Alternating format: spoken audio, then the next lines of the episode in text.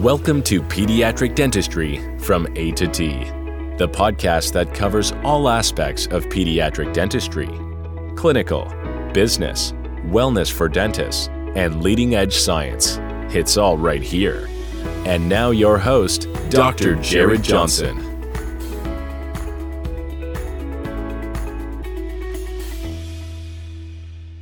Well, welcome. It's good to be back. I haven't had guests on the podcast in a while, and I am super excited to get back. Jack has been working all summer trying to nail down a time for me, and with vacations and just the office being crazy, uh, it's been hard to find a time. I know Jack's been busy too, uh, but we have Jack here and Marshall with their CPAs with Edge Advise, a company that specializes in preserving the private practice of dentistry and they have been great to work with. Uh, actually, had all my bookkeeping sent over to Jack. He took a look at it and he was going to see if he could improve. And he said you're doing pretty good, and was an honest guy, and said stick with what you got. So I appreciate welcome both of you on the show today.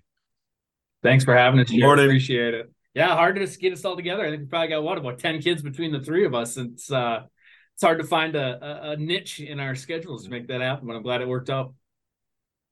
And the topic today is something that's really one that can be challenging for especially people like me, a young dentist, someone who doesn't have a lot of experience in, in, dentistry, doesn't understand from dental school. I mean, you come out with this massive amount of dental knowledge and dental education, which is just kind of the tip of the iceberg for that, even. And you're looking at what are my options after I graduate? Do I want to go into public health? Do I want to go serve in the military? Do I want to go be an associate? Do I want to go work for a DSO? Do I want to specialize? These are all questions that these young dentists are asking asking themselves. And one of the ones uh, a lot of people down the road, if you look at surveys of new dentists, they want to be a practice owner maybe five years after graduating. And there's a career path that you have to take to that. And that's what we want to explore today. And there are some advantages, Jack, right, of being an owner, and then there are some disadvantages. I think off the top of my head, one of the advantages is, autonomy. Would you agree?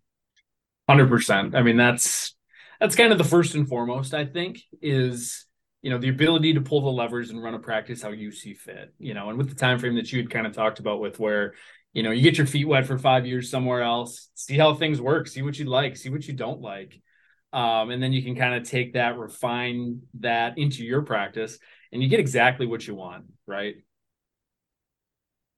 And and that comes also with drawbacks as well. But as as far as other advantages, uh, Marshall, I see another one as just I think you get a little more of piece of the pie. Is are you do you agree that you see that practice owners have a little bit higher income than maybe an associate doctor would? Yeah, I 100% agree there. Um, you know, in in simple terms, we usually see, uh, you know, the average practice owner making about double what that they would make as an associate. So once they kind of build their skills up um, and and understand where they want to go on that path, uh, there certainly are financial benefits to uh, being an owner and my understanding also as far as like some of those benefits maybe the associates not included in the 401k plan and the matching is that correct in some situations?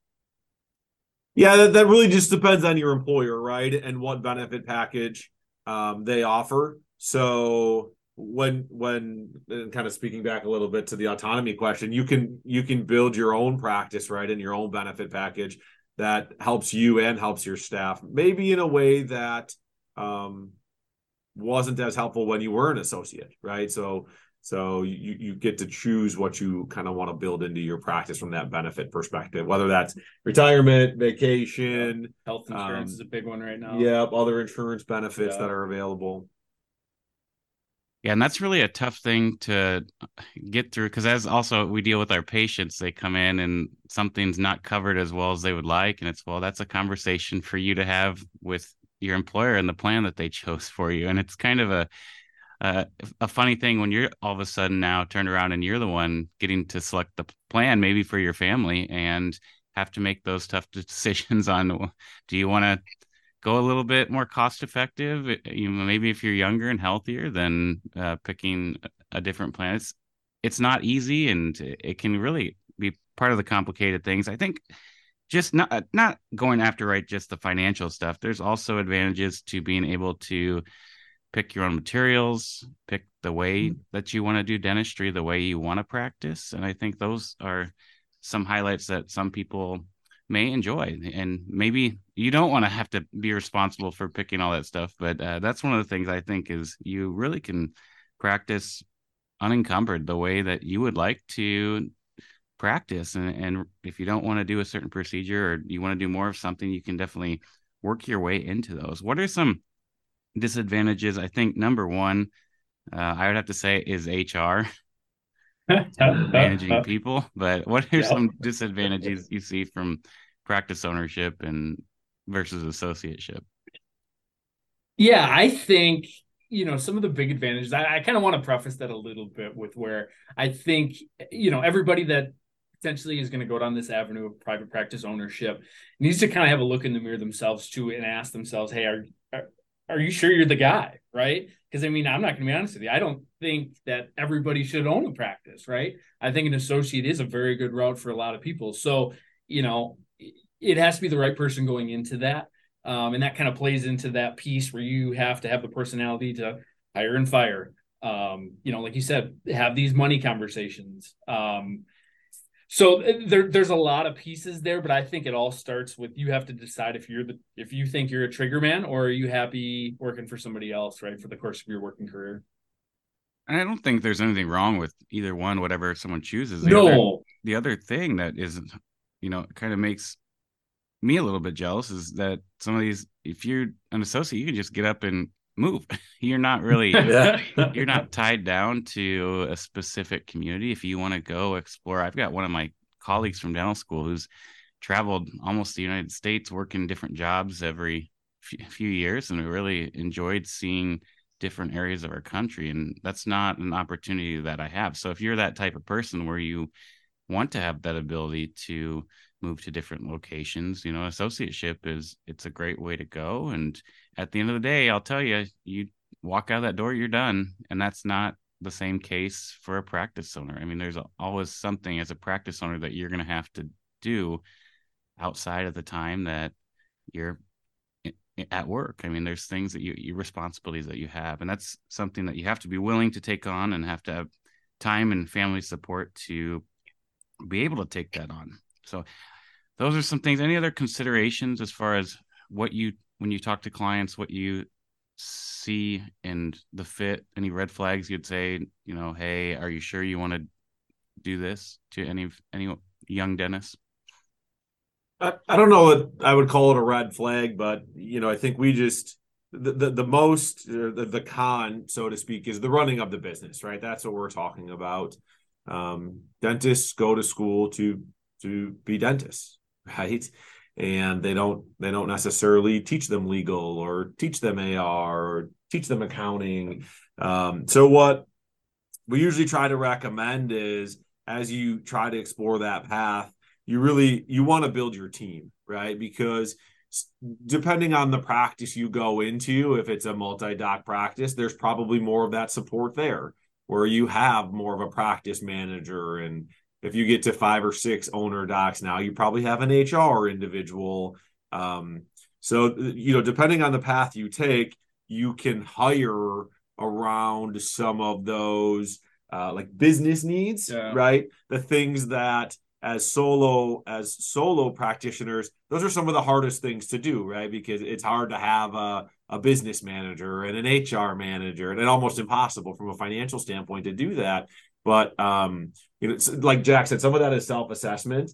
And I know that I, I personally have clients that are not very strong on the HR side. So when they hired an office manager, they looked more for an HR strength office manager um, to kind of you know fill that gap that they may you know may see as a weaker spot in their skill set.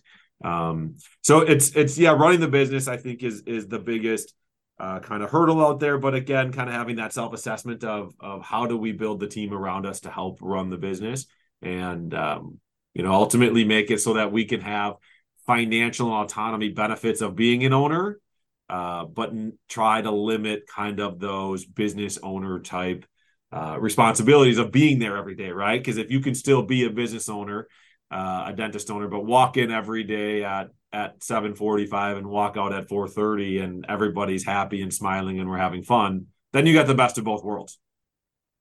And I think what you highlighted there about building your team is really, really important for anyone that's looking at being an owner. You need to have you got to have your CPA lined up. You got to have HR lined up, whether that's going to be someone or a company that consults. We use Cedar at, at my mm-hmm. office. And if we have an issue, we call them. They can't guarantee you're still going to be the one that has the conversation with the person, but they can't guarantee it, that you're going to do it legally, but they can definitely get you out of sticky situations. You're going to want to have an, an attorney. You're going to want to have insurance help for I, I, can't list I probably couldn't list all the insurance types that I have on my hands. I mean I have more insurance. They're like never ending. It is. Uh, you're gonna have to have someone help with that. I mean, all the way even down to you're gonna have to have a plumber. You're gonna have to right. have all these people that you're gonna need true. at some point, a whole team to be able to call on when you have something come up at your office. You may not need them all the time, but you're going to have to build those relationships with people to trust them and have them be able to have your back when you, when you need to call on them. How do we look at valuation of a practice? Um, I know there's a lot of talk about some dentists they have all this and they say oh you're buying this equipment and how do we look at evaluating the practice with the equipment and then also the patient load Yes, I mean, there's a couple ways to value a company if you're looking to buy into it, right? I mean, the most common is we're going to look at your income, right? And that's going to dictate how much we should pay for that because we're buying a cash flow in essence, right? Um, now there are equipment considerations that I would say kind of move that number up or down. Um, yeah, but generally speaking, I mean, I think you'd agree with that, Marshall, yeah. that income is the driver for sales price. And I, just here's a quick example I use all the time because I think it relates to a solo office potentially.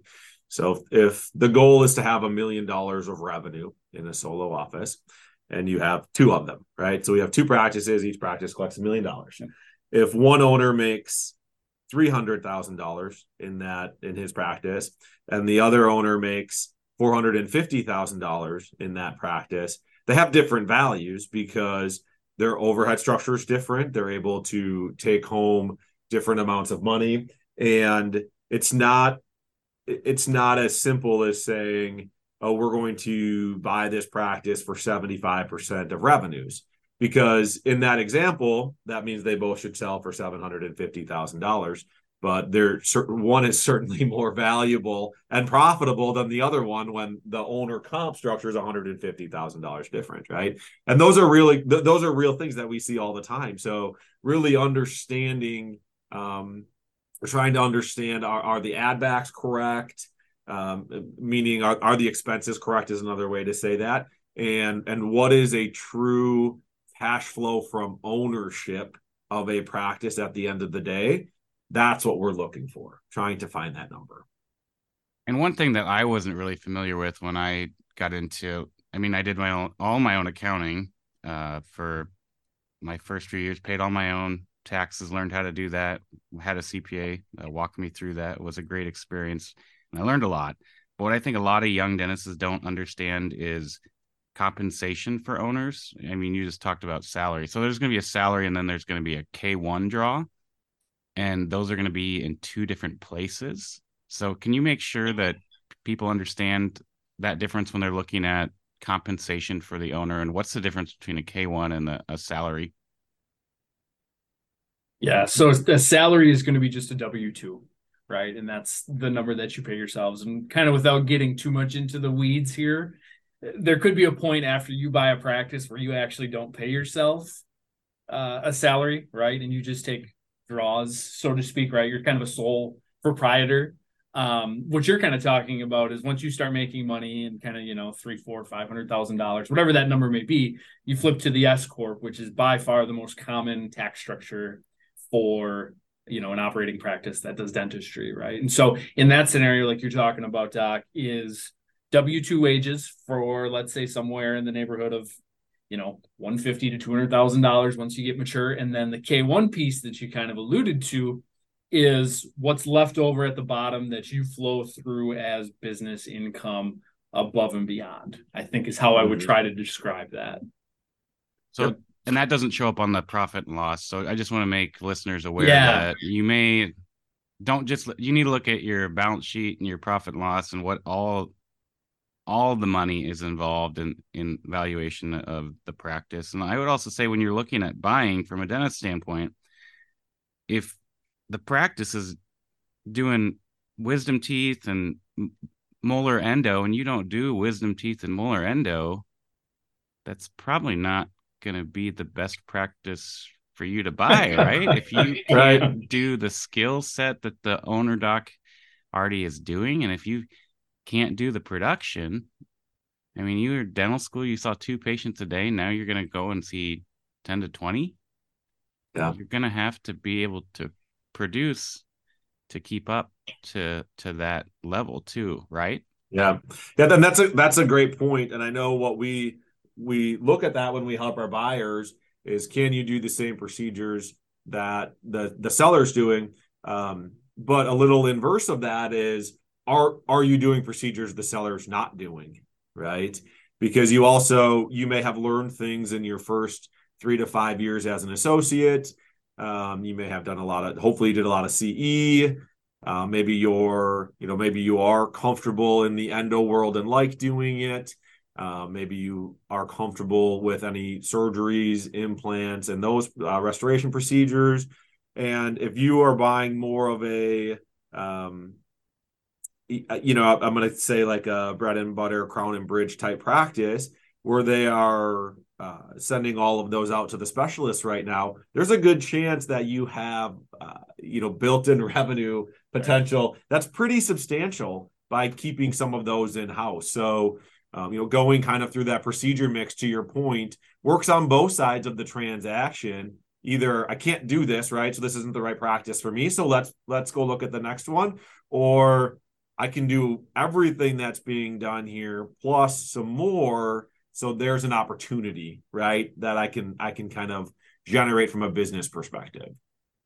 Yeah, that's a great point. These are all things that I don't think everyone thinks about when looking at offices, you might just look at the numbers on the piece of paper that the broker is putting out and say, "Oh, that looks like a great deal," and then come to find out it really isn't for you, or hey, it's a better deal than I thought it was. So thanks for adding that in there.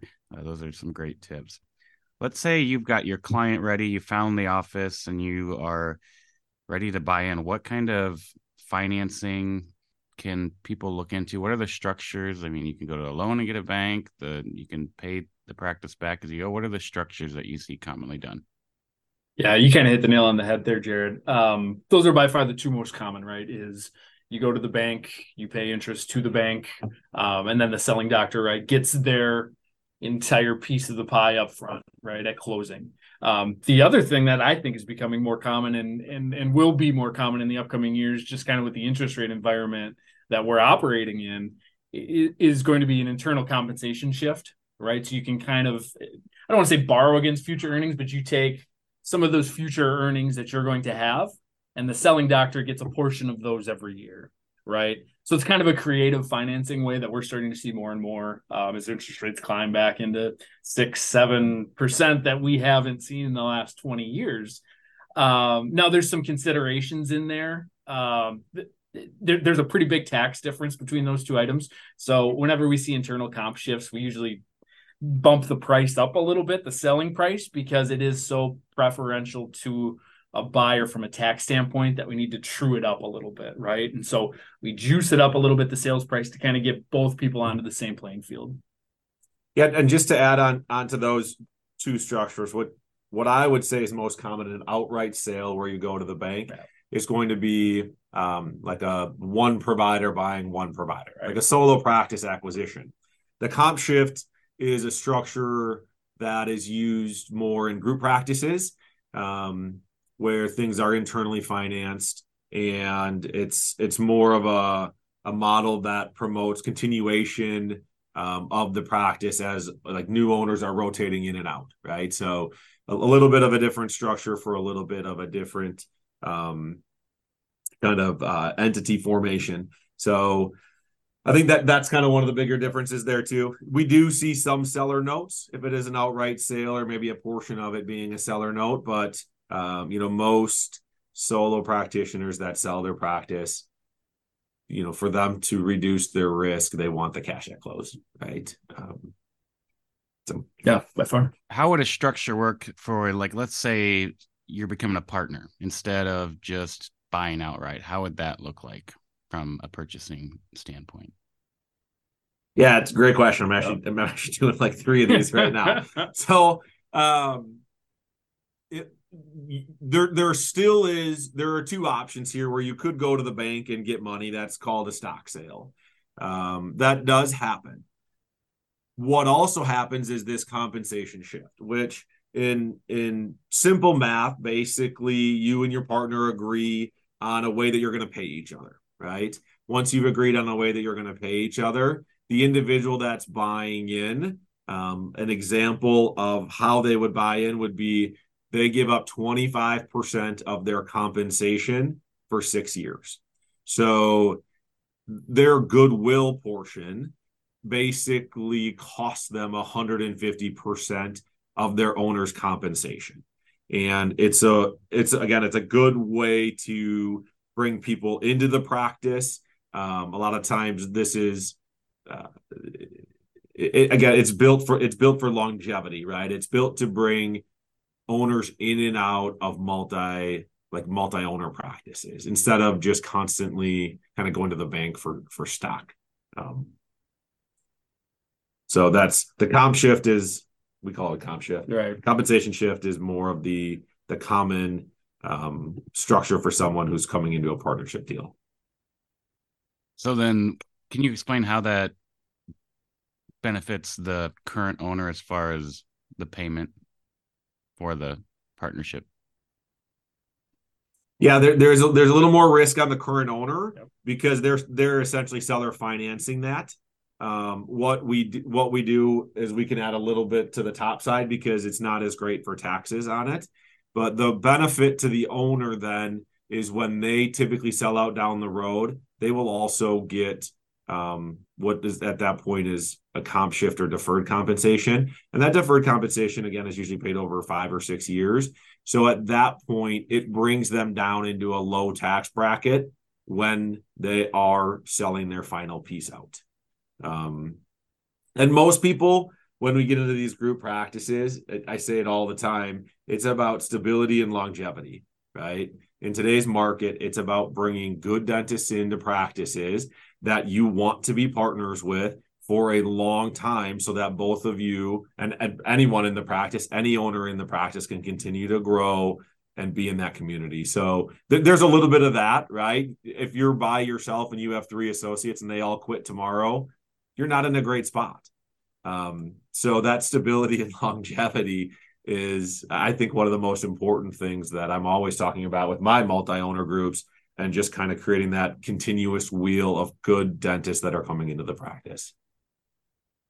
Yeah, it sounds like that's a another advantage to having that buy-in is that they're not just going to get up and leave your office and you're going to be stuck with with no associates to work for you. We've got one pediatric office in Eastern Iowa here, and they've got like a hundred thousand dollar sign on bonus. They've got like four offices, and they don't have that many dentists. They don't have anyone to work for them, so that can be a challenge as well as if you don't have that that buy-in from them. Is there anything else either of you wanted to add as far as financial considerations for anyone going into look at being either a partner or going to full ownership of uh, a dental office? I mean, one of the items that we talk about is a due diligence process, right? And regardless of if you're looking to do a multi-doc owner, you know, practice, or if you're looking to buy it yourself, I mean, that's something where I would spend a bunch of time if I'm a young person looking to buy in. Um, it, it's great that they're going to give you ownership, but are you sure you want to own it? Right. And so that's part of that due diligence process that we had kind of talked about. And all these things kind of flow into that. um, is make sure that you're, you know, use your team, use your CPA, um, poke holes in the valuation, like Marshall kind of talked about those adjustments, make sure that they're correct. Uh, make sure it's buttoned up from a legal standpoint. Make sure you do your due diligence is really, really important because once you pull that trigger, once you own a practice, it's hard to get out, right? And so we want to make sure that when we're when we're helping you buy a practice, I only want to have this conversation with you one time because we want to help make sure that you get into the one that you're going to be in for 30 years. And the due diligence helps. Yeah.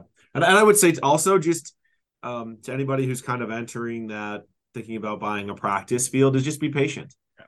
because we're in we're in a time frame right now. I just saw this is a Wisconsin uh, Department of Labor report, but I don't think it's much different in any other state. Uh, they're expecting that like 30 to 45% of the dentists are going to sell in the next five years.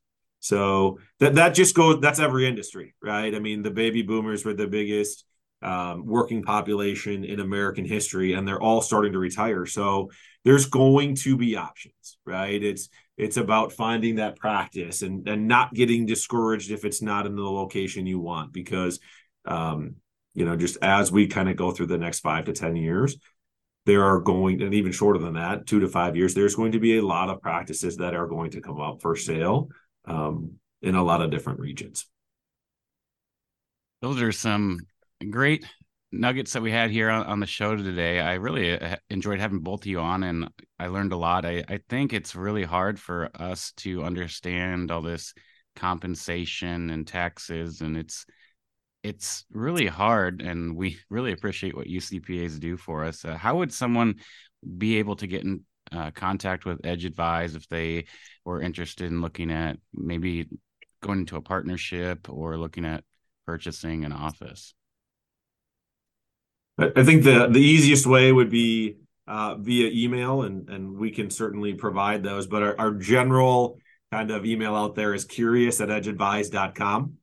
And that is uh, where we take a lot of our leads. Yeah. So uh, I can right now, you know, we we help are helping people from California to West Virginia, Texas to Florida, and of course we're based out of Wisconsin. So mid, we have more concentration in the Midwest, but um, we do have clients that that I would say go coast to coast right yeah, now. Sure. So, well, thanks again, Jack and Marshall. Appreciate having you on this first episode of Associate to Partnership, and we look forward to having you back on the next one uh, for part two.